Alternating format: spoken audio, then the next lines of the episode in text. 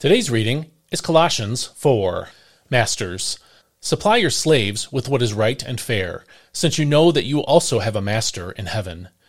Devote yourselves to prayer, being watchful and thankful, as you pray also for us, that God may open a door for the word, so that we may proclaim the mystery of Christ for which I am in chains. Pray that I may declare it clearly as I should.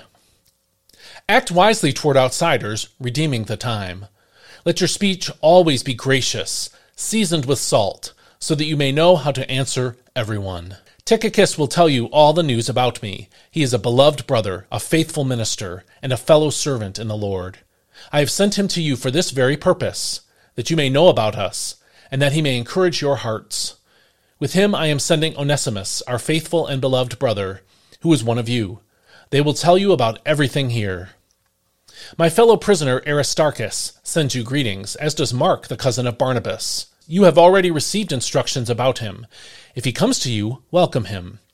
Jesus, who is called Justus, also sends greetings. These are the only Jews among my fellow workers for the kingdom of God, and they have been a comfort to me. Epaphras, who is one of you and a servant of Christ Jesus, sends you greetings. He is always wrestling in prayer for you, so that you may stand mature and fully assured in the full will of God. For I testify about him that he goes to great pains for you, and for those at Laodicea and Hierapolis. Luke, the beloved physician, and Demas send you greetings. Greet the brothers in Laodicea, as well as Nympha and the church that meets at her house. After this letter has been read among you, make sure that it is also read in the church of the Laodiceans, and that you in turn read the letter from Laodicea. Tell Archippus, see to it that you complete the ministry you have received in the Lord. This greeting is in my own hand, Paul.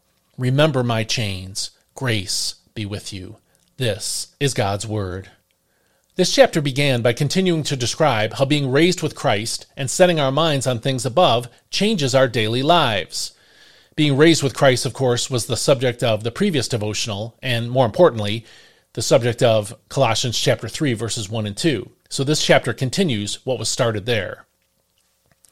After applying this truth to masters in chapter 4 verse 1, the scripture turned to our prayer lives in verses 2 through 4 and how we share the gospel in verses 5 and 6. The rest of the chapter was concluding personal remarks, that's verses 7 through 18, and that closed the book. For our instruction today, let's turn to verses 5 and 6 which says in the NIV's translation, Be wise in the way you act toward outsiders. Make the most of every opportunity.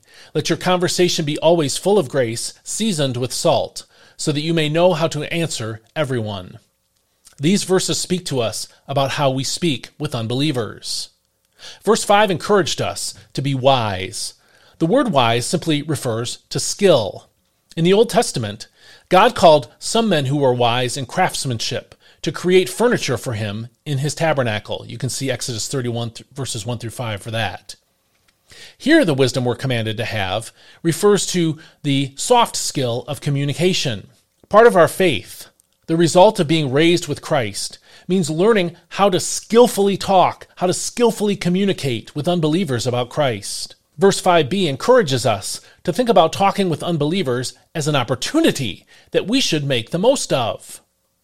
In addition to understanding the gospel message well enough to explain it clearly to someone else, we need to develop our conversational skills so that we can speak of Christ in ways that draw the interest of unbelievers. That's really what this verse is describing when it says, Be wise in the way we act toward outsiders, make the most of every opportunity.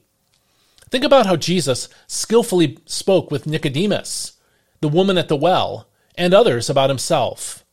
He did not use a canned speech, a one size fits all approach to the gospel. Instead, he engaged the other person at the level of their interest and then led them to see that they needed him. What does this kind of evangelistic conversation look like? Verse 6 says, It is always full of grace. Grace, of course, is an undeserved gift. In evangelistic conversations, we want to get to God's grace to tell people what Christ can give them by faith. But I think Paul means more than just filling our conversation with God's grace. I think he means that the tone of our conversation is giving, it's gracious to the unbeliever. so that the unbeliever understands that we actually have something great to offer them. We have hope and joy and peace to offer in Christ. We can show unbelievers how to truly know God. So the way we speak to them should be inviting, encouraging them to taste and see that the Lord is good and that we can take refuge in him, as Psalm 34 8 says. Verse 8 here in Colossians 4 tells us that these conversations should be seasoned with salt. Again, the image is that our talks with unbelievers are stimulating and pleasant.